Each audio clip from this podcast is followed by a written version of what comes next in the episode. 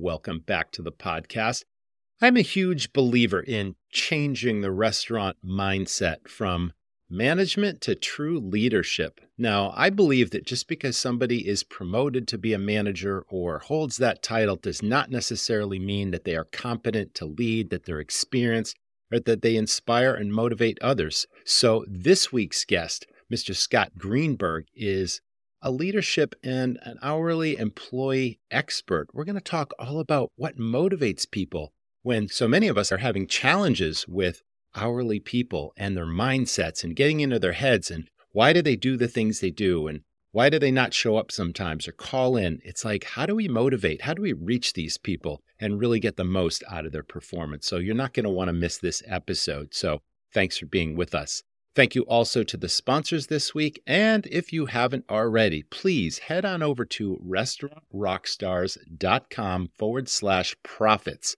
I'm giving away three ways you're killing your restaurant profits, plus a unique bonus a complete restaurant assessment. Whether you've got a full serve restaurant or a quick serve fast casual operation, it is a series of thought provoking questions all about your operation and what you might be missing to literally increase your profitability and have yourself a more profitable and successful business. So check that out.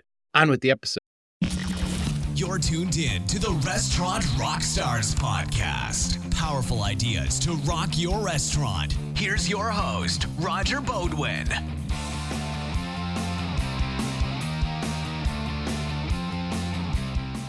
This year, give your team the gift of Popmenu AI Answering, a simple solution for phones ringing off the hook. AI Answering handles calls 24 7, 365 days a year so your staff can focus on in person guests. Customize your greetings and responses, answer common questions, promote specials and events, and send follow up links to ordering and reservations. AI Answering handles it all while escalating more complex conversations back to your team now, never miss another tasty revenue opportunity. Popmenu is the marketing technology platform designed to make growing your restaurant easy. Discover more AI restaurant tools that turn your to do list into an already done list. Request a demo today, and my listeners for a limited time will get $100 off their first month plus lock in one unchanging monthly rate. Go now to popmenu.com slash rockstars Again, get $100 off your first month at popmenu.com slash rockstars. Running a restaurant is a marathon of management. You're constantly managing customers, employees, vendors, menus, marketing, and the list goes on. But don't forget the essential element, managing inventory, a crucial factor that can make or break your success. Listen, Sculpture Hospitality is the secret ingredient you've been missing.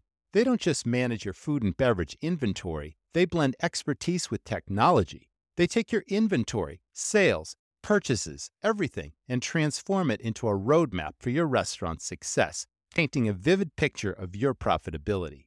Their range of service options will meet your needs and your budget.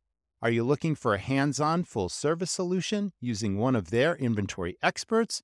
Or do you prefer sharing inventory responsibilities or even a self service option? Sculpture Hospitality services are like a customized menu designed to your operation. Take charge of your bar or restaurant inventory today. Get a free, no obligation inventory consultation from Sculpture Hospitality. Visit sculpturehospitality.com slash rockstar and discover their inventory solution that matches your needs, your budget, and your success. Scott, so excited to have you here. Welcome to the show today. Thank you. I'm glad to finally be on. Man, you're a super dynamic guy and you're full of energy here. And this topic today is really near and dear to my heart. It's really all about leadership and hospitality and really getting the most out of your people. So I'm excited to talk to you. But let's begin by talking about your backstory. Sure. So I am the son of a serial entrepreneur, which is a formal way of saying my dad couldn't keep a job. So he had lots of businesses growing up, and probably 75% of his businesses were restaurants. Some he started on his own, some were franchises. It ranged from uh, a donut shop to a sandwich shop to Southern food to Italian food. My first job was working in a store he had in San Diego's Seaport Village. He had no idea the store was going to be, the Seaport Village was going to be such a huge location. It was an ice cream store that also made sandwiches. So I think I was eight or nine years old when I started working uh, as a busser. I would punch in, they'd hide my time, my uh, time card in case someone from the labor department came in, paid me, I don't know, a dollar or something an hour. And it was great. I got to be part of the family business and I was exposed to everything restaurants at a very early age the good, the bad, and the ugly. That's fantastic. So, were you passionate about the business at a young age? Did you dive in and say, I really enjoy this, or did it just come to you later in life? I'd say it came to me later. Back then, it was just cool to be like in the business and to feel useful. And the idea of making money was cool. But when you're eight years old, money doesn't mean a whole lot other than it's a symbol of, wow, you're a useful person who gets to help out. Now, there's one day when I was, I don't know, maybe 12 years old and I was on a break and there was a video arcade, which was a thing at the time. And I was like just having this awesome game in a pinball machine. And my dad came in and said, It's lunch rush. You got to get back to the store. And that was the first time I felt what work is actually like because it's not where I wanted to be. But I went back and it was, we were just slammed. But over time, I, my mentality around it changed. I was more like my father, where I wanted to work for myself. And I certainly liked all things food and hospitality. So my head was always aligned with my father in that way. So you were never in line to take over those family businesses, or was that a hope at some point? And then you just said, "Hey, this isn't for me. I'm going to go explore my who I am and find out something else, and then maybe I'll come back to this later." Like, how did that happen? No, I was never. It was never offered. It was never mm. encouraged. I never thought about it. It wasn't like my dad loved it. He liked putting the deal together, building the restaurants, but he always hated running them, and I saw that. So nothing about that was appealing. I like the idea of maybe working for myself, but when I was in high school and early in college, I was thinking law school or politics or something like that. I never thought I would end up doing what I do now. Life just happened to me. You make plans for life, but life has plans for you. And usually life wins that, that arm wrestle tournament. I can certainly collaborate on that idea. That's definitely been the trajectory of my career. Life is what happens when you're making other plans and you end up in places you don't necessarily expect to be. I never thought I'd be in the restaurant business. I saw the opportunity, jumped into it. It happened. It was a great run for me, but God, if you took me back 40 years ago, I'd never say I'd never be in that business, even though my very first job was a dishwasher at a private country club. And that was my indoctrination into hospitality. So let's talk about what happened after when you, as you got older in your career. What types of things did you do? Okay, so I was a graduate film student at New York University, thinking at the time that I wanted to tell stories for a living. I was only there for a semester before I was diagnosed with cancer. So mm. I had to drop out of film school. Wow. Yeah. Spent about a year battling that. And then rather than going back to film school, I started working in the entertainment industry.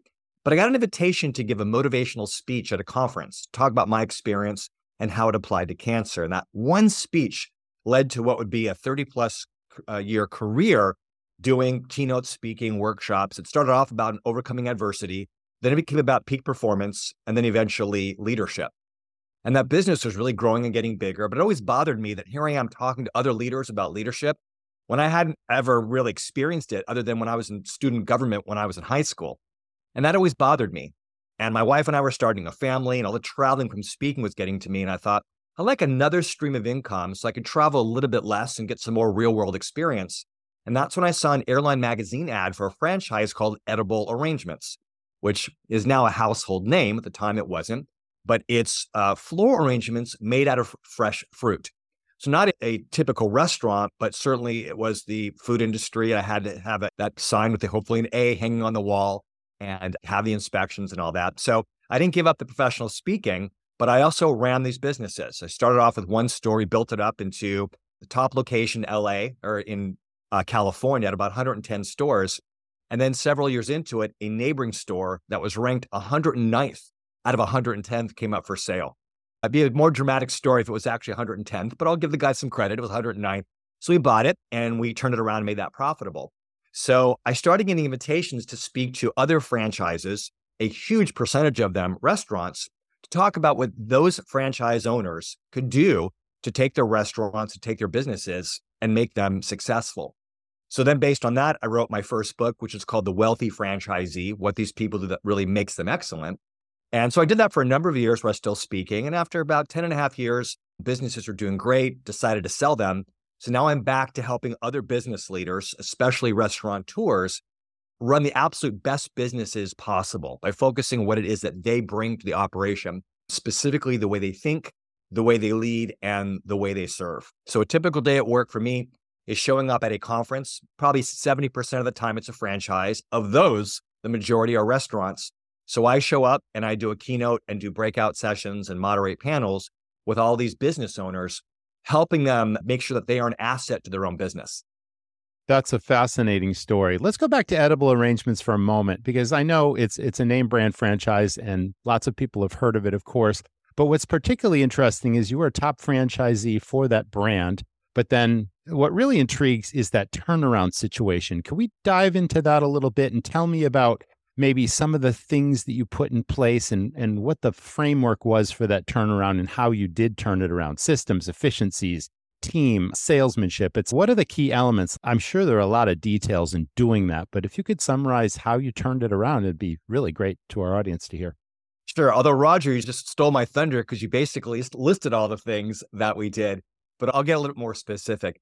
Yeah, I, I think that the real test of someone's business acumen isn't can they open up one business and have it be successful? Maybe just got some awesome location where the people are just there and the customer service doesn't matter. People are just maybe they're tourists and it's a one-time transaction. And it's easy to convince yourself you're a good business person.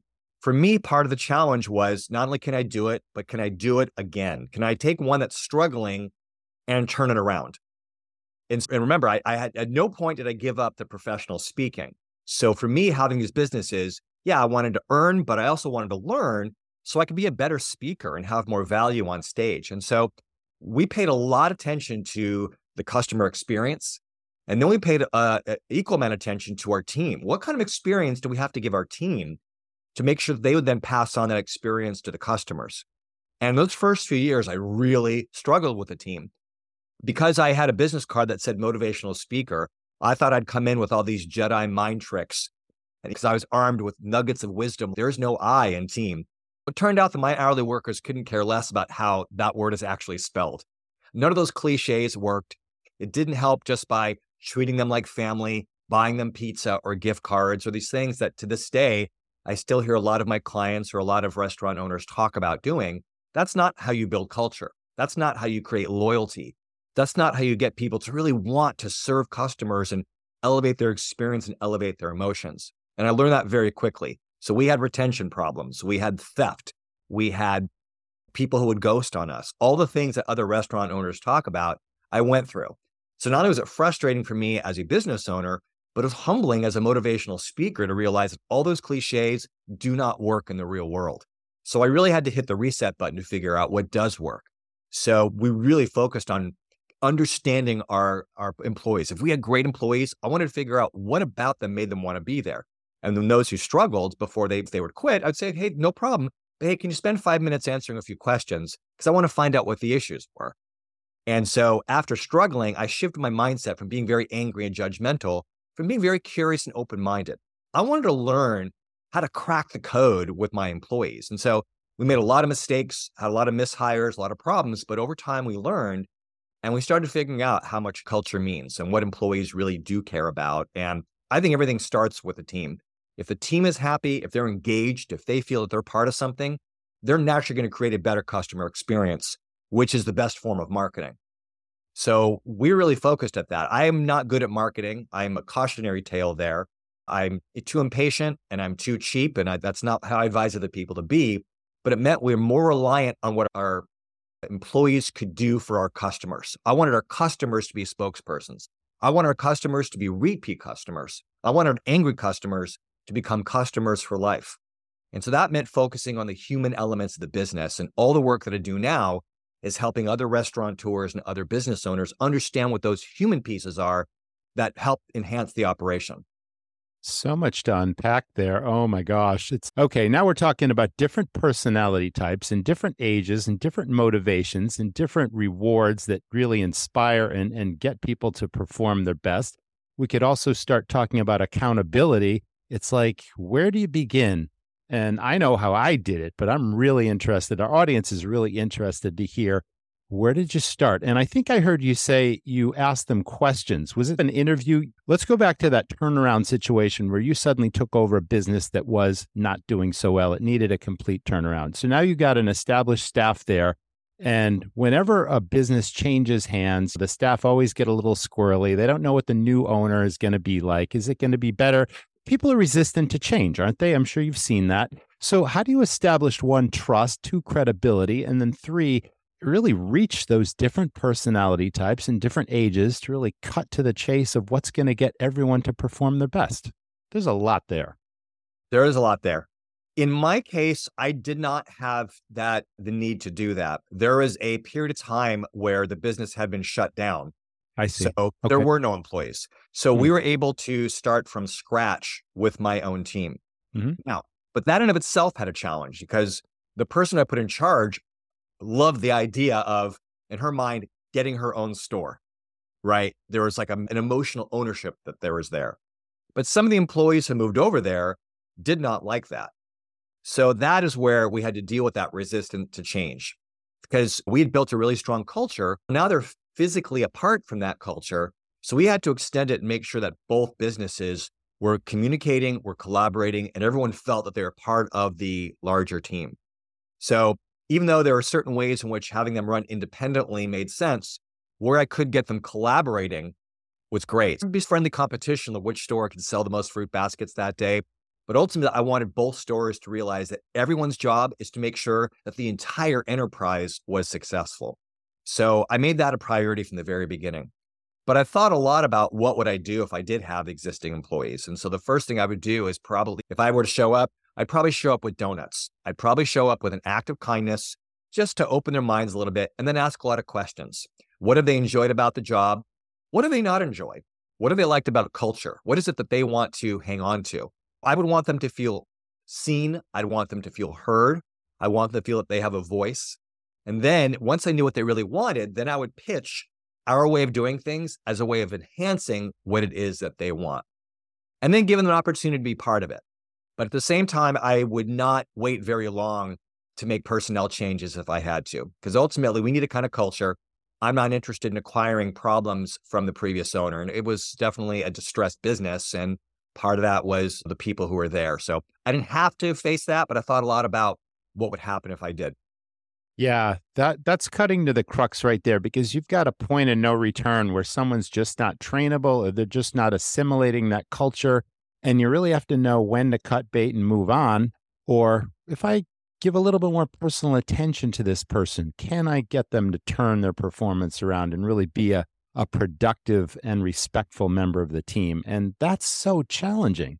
Yeah. Remember, I, I, went to film school and in screenwriting class, they really taught us to, number one, write what you know, but also pay attention to the human condition around you because that'll make your stories more authentic. So when I went to chemotherapy, I was still in film school mode and I saw all these people in similar circumstances, but reacting very differently. And I was curious about why that was and how their reactions were impacting their experience of cancer treatment. And that very question, I then moved to the franchising and the restaurant industry that why is it in running the same businesses, which you can see in a franchise, people get such different results and have such different experiences of it. So I'm naturally wired to come into situations where there are people and really be curious about them. So I ask a lot of questions to figure out how are they wired and what motivates them and what are their concerns and what are their fears and the less I could be judgmental and the more I could just observe and understand without imposing my own values or saying kids these days, that kind of thing, just understand, the more equipped I am to adapt to who they are, to figure out their triggers and their motivations, and then build culture around that. And That's that that really served us. Yeah, for sure. Now, we're also talking about giving people a voice, which I think is vitally important. I'm really glad you mentioned that because in a typical any enterprise, any business. We don't have to be talking about restaurants here. Often the boss is a figurehead and he barks orders and tells people what to do, maybe even how to do it. And to me, that's just management. But that doesn't mean that's the right way or an effective way.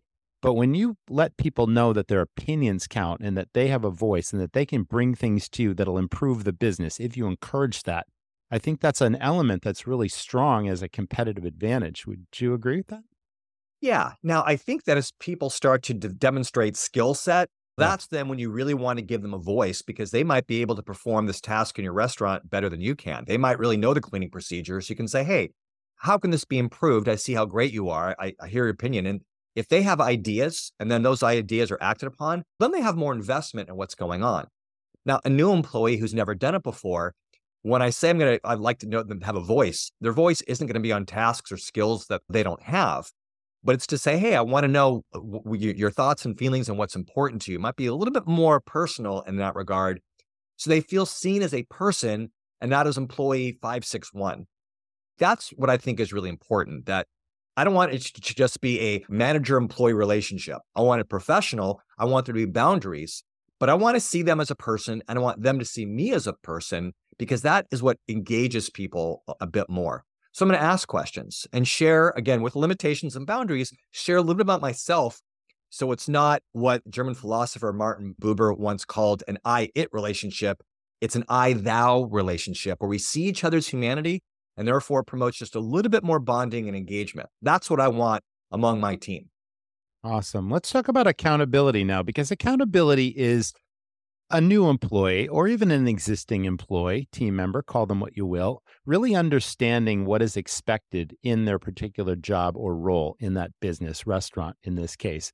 And then once they have that understanding, it's delivering to that expectation, right? Or even over delivering to those expectations. But not everyone understands that. But the framework, I believe, needs to be there so that someone is held accountable for a certain level of performance and then they're rated on that performance. Call it a performance review, regular feedback, whatever it is. How did you achieve that in your businesses? First of all, I really I appreciate the question because I think accountability is huge. People believe that because my business card once said motivational speaker, that I came in touchy feely and all I want is to make people happy. That's not true. I want to make money with my businesses. I want my employees to feel engaged and provide exceptional customer experiences. And if what they need is tough love to make that happen, that's what I want to happen. That we're about creating a great workplace that creates a great experience for customers. That's what it's all about. So I was happy to be tough and I encourage people to be tough, but loving, human, the way a coach would be with a team, the way good parents might be with their kids. And so being uh, having a clarity about what is expected of them and then holding them to those expectations and holding them accountable, I think is very important. I don't want people just to coast and be busy. I want them to hit certain metrics. I want them to hit certain benchmarks.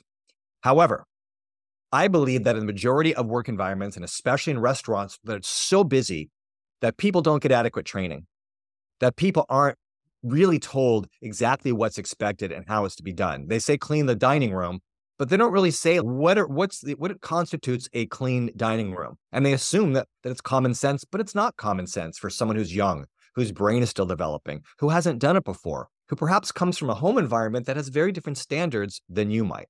I think people rush through training, and the managers aren't being held accountable. Management isn't necessarily getting feedback on how they manage, on how they discipline, on how they praise. And so it goes both ways. And so I think that we need to be very clear about how we train, about what the expectations are. But then management also needs to be held accountable to make sure that they're offering the right support and the right instruction. There's a difference between showing you how to do something and really training how to do it. Just because I show you one time doesn't mean that you're trained. It just means I showed it to you. It doesn't mean, though, that I've retained it, that I understand it, that I see how it fits into the bigger picture. Most managers are too busy being busy to lead. And so, is it fair to hold someone accountable when you haven't really done a good job making sure that what's in your brain is now in their brain and they have both the skill set and mindset to perform their duties? That's a great point. I think a lot of businesses that aren't particularly effective at leadership set up their a lot of their employees for failure, and it's not the employee's fault. And it becomes a frustrating situation for both where the boss says, Why can't they just do what I want them to do? And the employees, I'm doing my best and I don't know what you want. And then they leave. And that is such a vicious cycle because it costs businesses so much money to have high turnover. Every time you find a new person and get them up to speed in the job, they quit a couple months later. You have to fire them and then you replace that person. I don't have to tell you that, but clearly it's we need to avoid that and have a new approach. And I think what you're saying, leadership is the absolute key to that. How about company culture? Let's talk about that. With everything that you've said so far, do you think that a, comp- a strong company culture naturally evolves and becomes what it is based on how you lead? Or is that a framework that you've put in place before? Because in my mind, a company culture is completely different from a mission statement that hangs on the wall. This is what we expect. a company culture, I think that the team feel and understand intuitively what that means without you having to define it. How do you feel about that? Every group of two or more people has a culture. The best by design, most by default. If you don't plan it, if you don't maintain it, if you don't clarify what it is, then it just becomes what it becomes. And in most work environments, it's not as healthy as it could be. Now, there are some who define it with a mission statement or vision statement and values, but these just become posters. And posters or pages on a website that declare what the mission is, those don't manage people, right? Culture needs to be something that's living and breathing and reinforced on a daily basis. So I don't think you need to have a formal mission statement. And I think that most of the time people don't even know what the mission statement is. Even when they know and they memorize it, they don't know what it means. I was I'm coaching right now a couple in Australia who are running a business and they wrote their mission statement and it's all about changing the world for people and that kind of thing. What do they do? They provide skincare treatment. If you say that your mission is to change the world, there's going to be a disconnect compared to we help build people's confidence through quality skincare. So a frozen yogurt shop, same thing. That if that's this over the top mission, then the kids who are working there, they're not going to connect to it. Compared to we help people celebrate the small occasions in their lives, one piece of yogurt at a time. We bring joy to people. Then, okay, my job is to bring joy to people. It's just a little bit more down to earth and it's aligned with what they're doing. But much more important than the mission, I think, are values. That's okay. So, what do we stand for? What are the things that in my personal life I believe are values are things we live for, things we die for, things that are so important we'd wish them upon our kids. So, in a restaurant, your values is okay, we know you want to make money selling pizza or, or whatever. If anything, a real mission should say, we make money by, go ahead and own that. But the values are so, what do you stand for? And we usually hear the same thing, right? Integrity, customer experience, teamwork. And I think it'd be great if your restaurant had a set of values that were different from mine, but that's not what's important. What's important is how those things translate to the employee experience. To me, values, they need to be felt, they need to be understood in the head so people intellectually know what they are. They need to be felt in the heart. So it really means something to people. It creates a sense of loyalty, a sense of pride. But most importantly, they need to be exist on the floor. That means you have policies and action items that everyone understands that's a direct reflection of your values. I'm coaching right now a restaurant group in Houston, Texas. They have a list of values to say they talk about it all the time. One of them is integrity. So I asked one of the employees, what does integrity mean? She couldn't define it. So she knows that the value is integrity, but she doesn't know what it meant. So here's what we did. For every, every one of their values, we came up with a list of do's and don'ts. So, action items, right? So, if integrity means we always tell the truth, we do what we're going to say, we don't gossip. So, it came up with, uh, we didn't call them rules, but it's action items, do's and don'ts that reflect the values. Now you can hold employees accountable to the culture because they actually know what these things mean. So, I can say, yes, I stand for teamwork, but what does teamwork look like? And what does it not look like? So I think it needs to get down to the granular level, and I think it needs to be discussed and reinforced on a daily basis. I think employees should be praised and rewarded when they actively do things that reflect the culture. And there should also, the opposite should happen. There needs to be a certain discipline or at least a talking to when they have behaviors that contradict the culture. That's more of a framework and a template that needs to be in place. Disciplinary procedure happens in every business, restaurants included. There are minor infractions, there are major infractions, there are penalties, there are reasons for termination, documentation by obviously the labor boards in every state. All these things play into the business side of things. And then the employees don't necessarily understand all of those parameters that a business owner is held accountable for. Let's talk about spirit and team spirit and fun and, and where that plays a part because work can be work can be fun, work can be work and fun. Like busy shifts can be really grueling and intense. But there is an element of fun because you're working with people that you like and care about, perhaps you mutually respect, you want to play at their level. And then when it's all over, it's like maybe a share a shift drink afterwards and you just, wow, that was unbelievably intense, but we feel better because we went through it together. And, and there's a certain camaraderie and spirit in there. But I think an element of fun also has to be part of it. I agree. I like to see that as one of the values of of a company, whether they say fun or having a good time or laughter, something acknowledges the joyful part of human existence. I, I know it sounds a little cheesy, a little flowery putting it in that way, but that's basically what I mean. And so, again, so what are the do's and don'ts of fun? Maybe it's we don't take ourselves too seriously. Mm-hmm. Maybe we yep. social we socialize after work. One of my employees who I kept way too long, she would show up for work and she wouldn't talk with other people. And not that I want a lot of chatter when work has to get done, but like it was a total disconnect. And then when she was done working, the shift was over, she'd punch out and leave, and she wouldn't even say goodbye. Wow. Like yeah. confronted her one time and she disengaged, says, maybe. Yeah, she what she said when I confronted her about this, and she says, "I'm not here to make I'm not here to make friends. I'm here to do my job." And that's when I realized I need to redefine the job, which is to be friendly with your coworkers, right? And this is a value that we stand up for because we are in the celebration business. It needed to be festive. It needed to be fun because if my employees are feeling it, the customers are going to feel it. So she thought her job was to show up, cut fruit, assemble it, that kind of thing, and clean up. So from that point forward, I redefined what the job was for people so they knew not just what to do, but how to be with each other. That's part of the job. Promoting a good, healthy, fun culture is the job on top of all the other tasks that have to get done. Absolutely. I totally agree with that. Let's talk about some of the books you've written. yeah. Begin?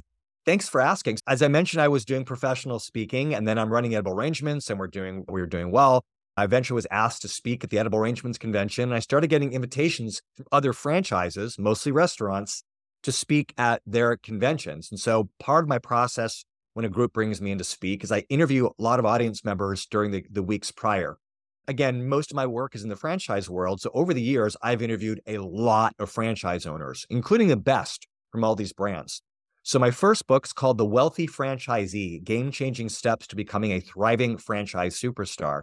It, it, so I talk about everything I learned from doing it and from observing and talking to all these other franchisees in all these sectors, probably more than half of which are restaurants, to find out what they're doing is great. And I also talked to a lot of big people in the uh, franchise industry. So I interviewed Peter Cancro, who's the uh, founder and CEO of Jersey Mike's. Um, yes, he yes. Wrote a, he wrote a testimony for the second book. And I interviewed, yes, and uh, Charles Watson, who's the CEO of Tropical Smoothie Cafe. A lot of those kinds of people, on top of franchisees who really are outperforming everyone else in the same system.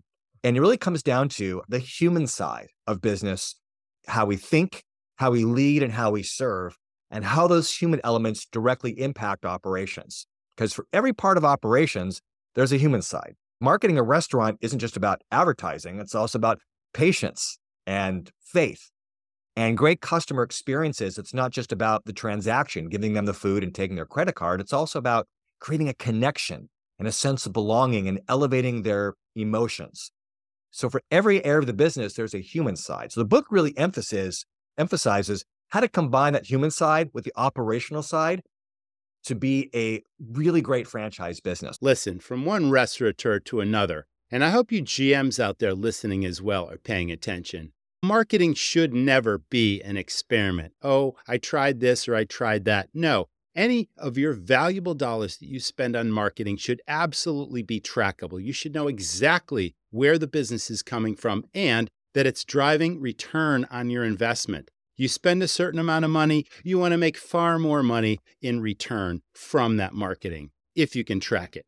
So pay attention. My friend Dyson runs a business called the Birthday Club, and his program is done for you because we know that everybody dines out on their birthday. It's a tradition, it's a celebration. But not only do they not come in by themselves, they bring many friends with them. They usually have free spending and large check averages. It's very profitable business. So why leave it to chance? Why let your competitors get all the birthday business? So again, the Birthday Club is a done for you program. All you have to do is check out www jointhebirthdayclub.com slash birthday rockstar. It's a great program, so check it out. Jointhebirthdayclub.com slash birthday rockstar. So that was what that book was. But of all the sections in that book that got the most attention, led to the most questions, the most speaking engagements, it was the chapters that I wrote about managing employees. I don't have to tell you that certainly restaurant business, for most people, that is the biggest headache. And it certainly was for me my first few years of edible arrangements. So I spent a lot of time trying to understand that pain point and the solutions. So the same thing, just like I just did my own employees, I started interviewing all these people who run restaurants, who run businesses, who run factories, places that have hourly workers, and trying to find those who've cracked the code, those who aren't complaining about kids these days, those who aren't complaining that they can never find employees, that they can't keep them, that kids today are so entitled and that sort of thing. Not that there isn't some truth to that. I believe there's a lot of truth to that. But in spite of those truths, there are some people who have figured it out and have great teams. So, my second book, which comes out in February, it's called Stop the Shift Show Turn Your Struggling Hourly Workers into a Top Performing Team. So, it's all about what these great employers from a variety of industries, many of which are restaurants, what they are doing that enable them to succeed. And one person to interview owns 128 KFCs. So, it's low wage, lower skilled employees, right? Quick service restaurants. This is a sector where people are just tearing their hair out trying to find employees, trying to keep Absolutely. them, that sort of thing. Mm-hmm. He loves his employees. And he, with 128 restaurants over multiple states, he and his brother, who run the operation, they have a lot of exposure to all problems related to wage workers, but they have figured it out and they're doing great things. Just like the owner of the uh, a number of tropical smoothie cafes who I interviewed. Um, I talked to a lot of people who are running restaurants who are outperforming those within the same system with their franchises, um, and who really have to figure out ways of attracting, retaining people and making them great and keeping them great, all the while maintaining labor costs. It can be done. Especially in this day and age when we're paying the highest labor ever. Like it's almost unthinkable before the well, pandemic that we'd be paying these kind of wages. And and it's very complicated, right? Because yeah. on one in one respect, if you look at minimum wages in terms of buying power, proportionately, they haven't kept up with mm-hmm. everything mm-hmm. else. And sure. so minimum wage today, right? But at the same time, if a business doesn't control labor costs, it can't sustain itself.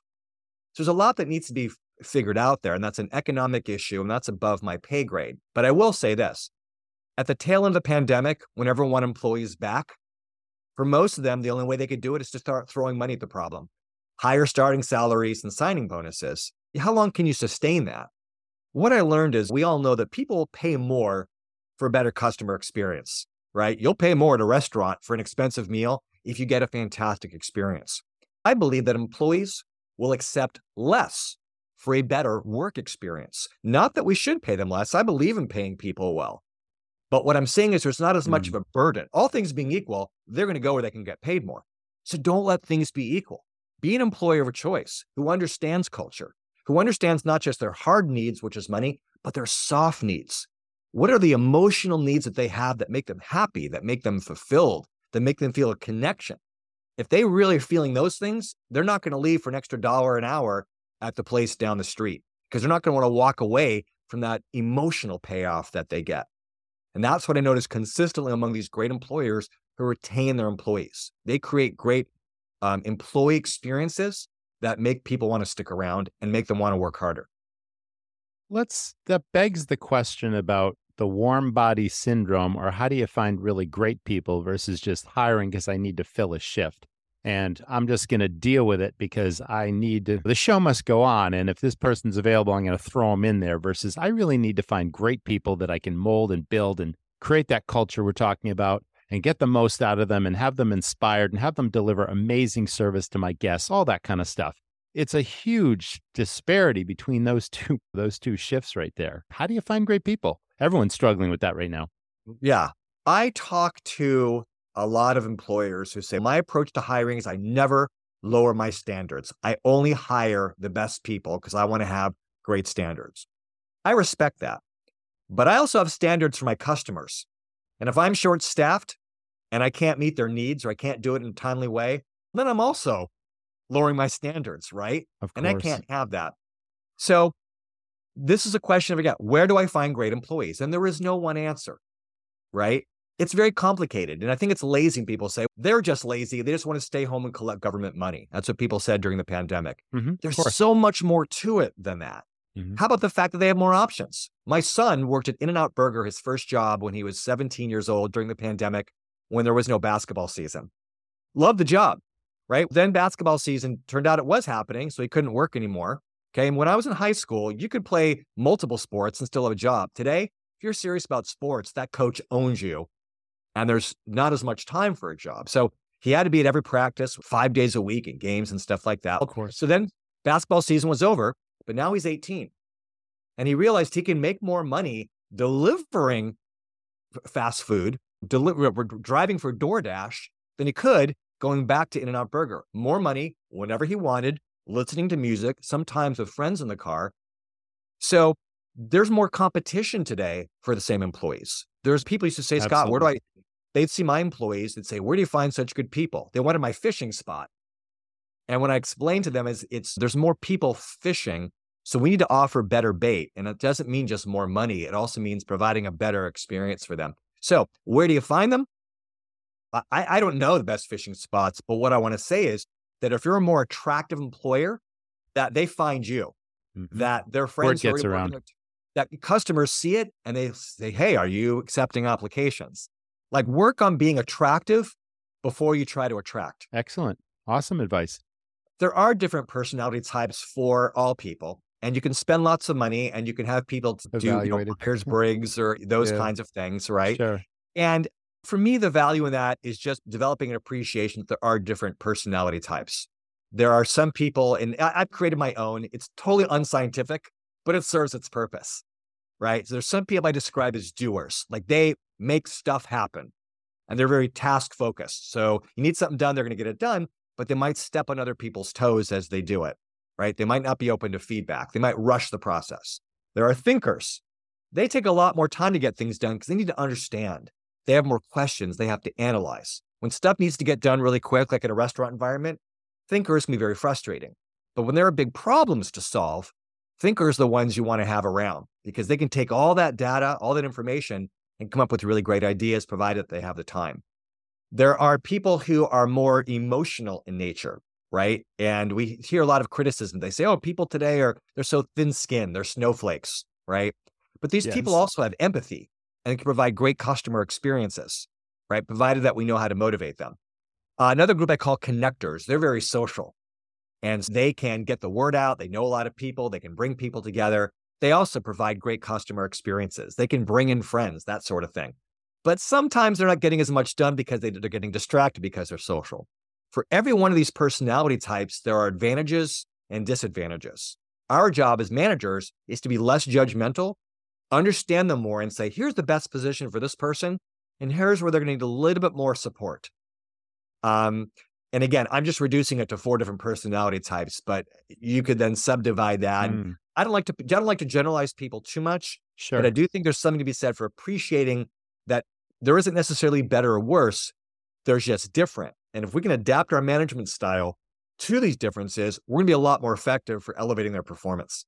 I totally get that. And understanding the differences between each and what's really going to get through to each different type is going to be a long way in, in the right direction.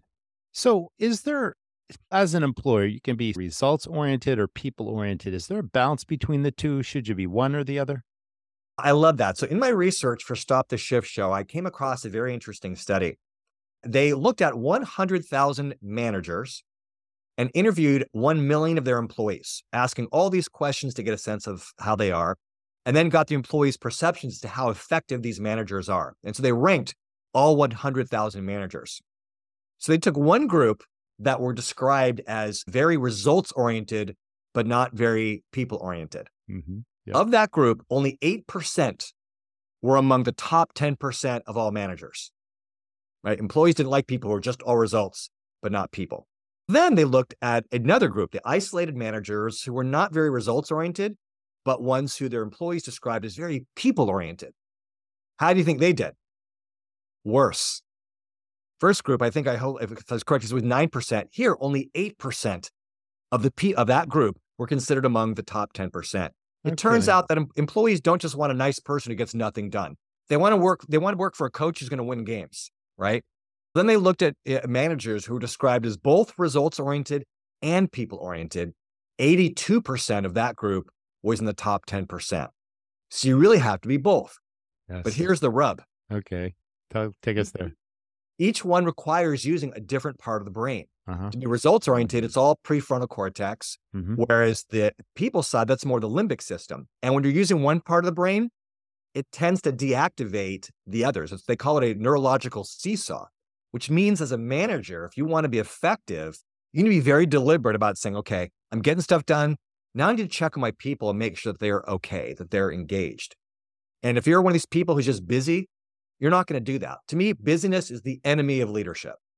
And you're never going to have the team you want if you're just running a restaurant and you're not managing both the, the numbers and your people. You have to be very deliberate about both. And when you're willing to do that, it'll save you time because then you're not putting out fires and you have a team that can work more independently.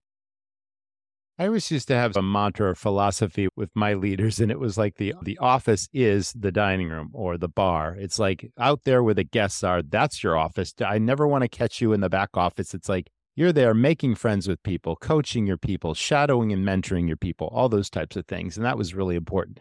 Let's talk about job shadowing and mentoring because I think that's a solid way of getting the most out of people, also.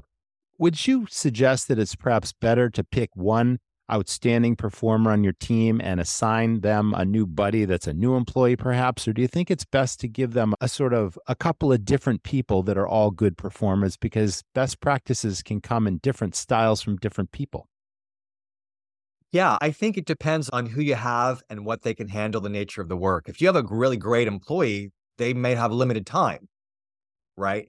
But I do love the idea of mentors, of buddies for a variety of reasons. First, these people are very well equipped to train, right? They have the skill set and they have the mindset and they can pass that on. Person benefits from that. But what I like just as much is the cultural part. It says, hey, we're in this together. Hey, you new employee, the goal is to get you to a point where you can mentor other people because that's what we do here at our restaurant. We take care of each other. Culturally, I think that's huge, much better than, say, an assistant manager doing the training or that sort of thing. I much prefer that when a new employee shows up, the experienced veterans say, Oh, I'm going to take them under my wing. That's part of my job is to help these people succeed.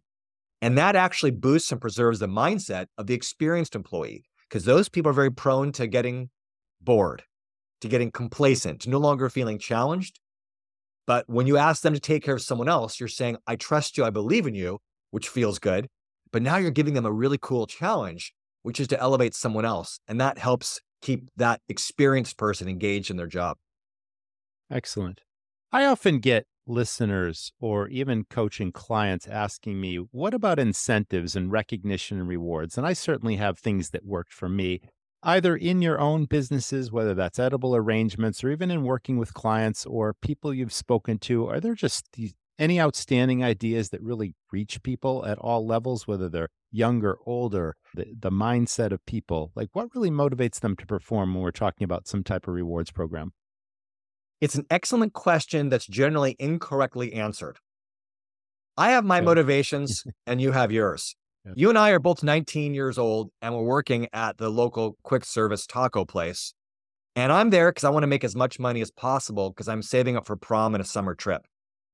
You're there because you want some place to be, you want some experience, that kind of thing you and I are different people with different ideas and motives. So if our manager is smart, when she onboards us, she's going to ask those kinds of questions. Hey, mm-hmm. what, are, what are your goals in life and what excites you? What's your favorite kind of candy? What do you do for fun? She's getting to know me. I appreciate hearing that, but she's also writing down, okay, Milky Way, likes movies, likes this kind of thing. Now she's getting ideas for little prizes, little things that symbolically mean a lot and they're more personalized. So it's taking time to understand what each person wants. If you give everyone an Amazon gift card, give everyone a $20 bill, you give everyone the same thing, it's not as personalized. It doesn't mean as much. I like that. So to whatever extent you can figure that out. And I would say stop trying to pizza your way to better culture. That's great. Like, it's just pizza is just not, especially if you're in a pizza place. But buying people pizza isn't that special. They had pizza parties when they were in second grade it doesn't mean that you love them, care about them, and it's not going to win their love or care that much. Okay, three words that begin with C character, connection, and competence. Can you explain? Yes, these are three things that employees need in order to feel that they are really thriving and they want it from a great manager. So, yes, they want a manager who knows their job very well, that they're competent. I don't care how nice you are. If you suck at your job, if you're a coach who loses games, I'm not going to be into you as much. Care. I want to know that you care about me as a person, not just the results, but you care about my growth. So you're not just there directing my work, you're there elevating my abilities, that you're really invested in me overall.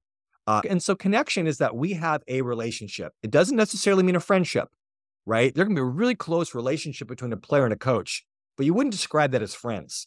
But each is invested. And so there's a bond that's there. They recognize each other's humanity. It's that that I you relationship compared to an I it relationship, which is just em- employee and boss. We don't want that. Let's talk about cross training and recognizing talent and moving people up in an organization. Not everybody wants to necessarily take on additional responsibility. Some employees may be perfectly happy just doing the same old job and doing it well.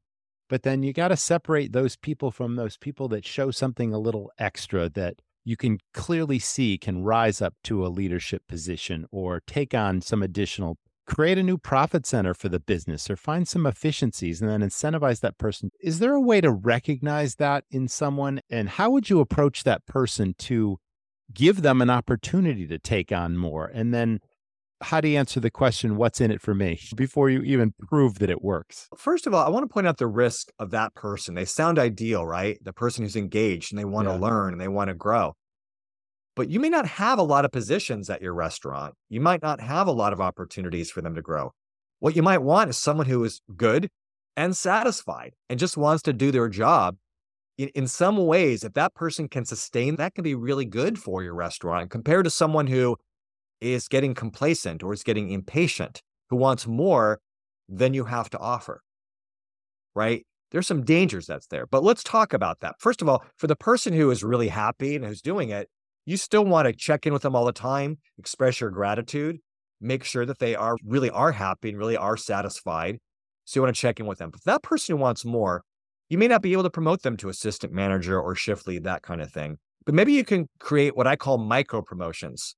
My son worked at In-N-Out Burger. There's different levels long before you become an assistant manager or a lead, right? Level one, level two. And each one you learn some new tasks. So at level one, he was the guy outside in the freezing cold taking orders on the tablet.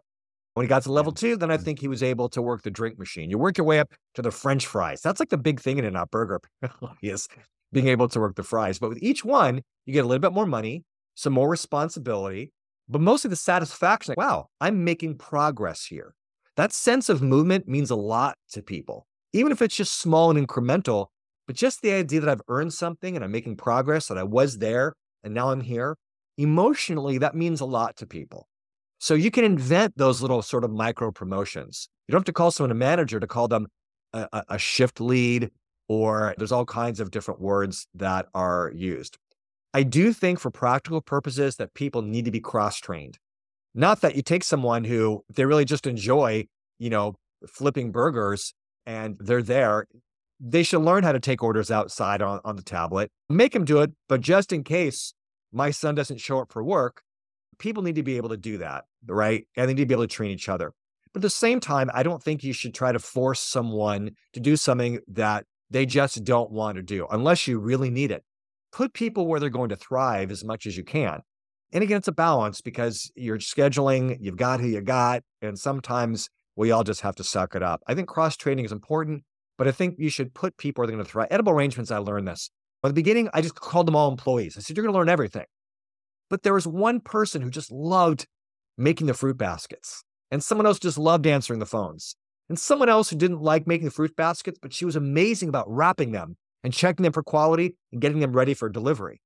And rather than forcing people to learn anything, it's okay. Let's put pe- put people where they're going to be happy and where they're going to thrive. That was my approach, and that worked well for us. Excellent. Do you believe in pre shifts or team huddles? Every major sports team obviously motivates people, gets them all fired up to go out there and win the game and that kind of thing. So that might be the first thing you do when you open the doors before the guests come in. But then, do you believe in a regular pre shift or any kind of team raw session? Absolutely. But I don't think it should just be raw. I think it should be substantive. Okay. I think it should be quick, 15 minutes maybe. They should be on their feet. They should start on time. Part of it should be a little bit about the workday, but part of it should be about culture. For example, you might say, okay, this week we're focusing on this value. We're going to talk about integrity. So I want to know what's one thing you've done this week or what's what you did yesterday. What's one thing you're going to do today to demonstrate, you know, integrity or something like that. Or another approach, another thing you can do, and you should mix it up, is to go around the circle and everyone says one thing they appreciate about that one employee. So you start off your shift receiving all this gratitude or like observations. Hey, I noticed that employee the other day, they demonstrated this value, these affirmations. First of all, it feels good, but it, it communicates something to the group. It's saying, we're not just here, there's more going on here than frozen yogurt, that our culture matters. And we're going to take 15 minutes of our day on the clock. I'm going to pay you to have this conversation because that is how important culture is to the company. Employees really love that and appreciate it. Again, restaurants, though, it's such a busy environment, there's so much temptation to skip it. I'm telling you, when things get busy, culture, the human stuff, it's the first thing to go. And now you're just another busy place where you're putting out fires and you're dealing with stress because you're not appreciating the value of putting the few minutes that will come back to you. The ROI and that is huge. So I'm a big proponent, and so many of the great work environments, including restaurants, who I interview in the book, that's a, a regular part of what they do. I love that you said that because the guest can always tell a restaurant that's just super dialed in with a the team are engaged and they're happy and they're performing at their best versus we're just running around reactive, not proactive. And you can see a place that's chaos versus a place that's just, wow, this is a great experience. Right. It's obvious to the guest. And I think that's the reason why, you know, for what you said, all those things are important. And I really also love the affirmation piece because everyone works for a paycheck, but I think people really love praise and recognition and feeling like they belong. And even if it comes from another team member versus a leader, I think all that is positive. So thanks for sharing that. Yeah, absolutely. And you mentioned the raw thing, just to say, hey, are you excited for the shift? Are we going to hit our goals? That's a You little canned, right? A little hokey. It's, it's and it's ridiculous. And as an employee, I'm not going to feel it. Why should I care about those things? It's like the pre-shift should be about them as the employees, like what they care about. Wow, we Yeah. shared a lot of great ideas here, a lot of great advice. Really inspired talking to you, Scott. Thanks so much for being on the show. I really appreciate the opportunity. I really enjoyed it. Fantastic. Thanks for being a great guest. Thanks so much to our audience for tuning in. And thank you, sponsors, for being part of the show as well. Can't wait to see you in the next episode. People go to restaurants for lots of reasons for fun, celebration, for family, for lifestyle. What the customer doesn't know is the thousands of details it takes to run a great restaurant. This is a high risk, high fail business. It's hard to find great staff. Costs are rising and profits are disappearing. It's a treacherous road, and smart operators need a professional guide. I'm Roger. I've started many highly successful, high profit restaurants. I'm passionate about helping other owners and managers not just succeed, but knock it out of the park. I created a game changing system, and it's filled with everything I've learned in over 20 years running super profitable, super fun restaurants. Everything from creating high profit menu items and cost controls to staff training where your teams serve and sell, to marketing hooks, money maximizing tips, and efficiencies across your operation. What does this mean to you? More money to invest in your restaurant, to hire a management team, time freedom, and peace of mind. You don't just want to run a restaurant, you want to dominate your competition and create a lasting legacy. Join the Academy, and I'll show you how it's done.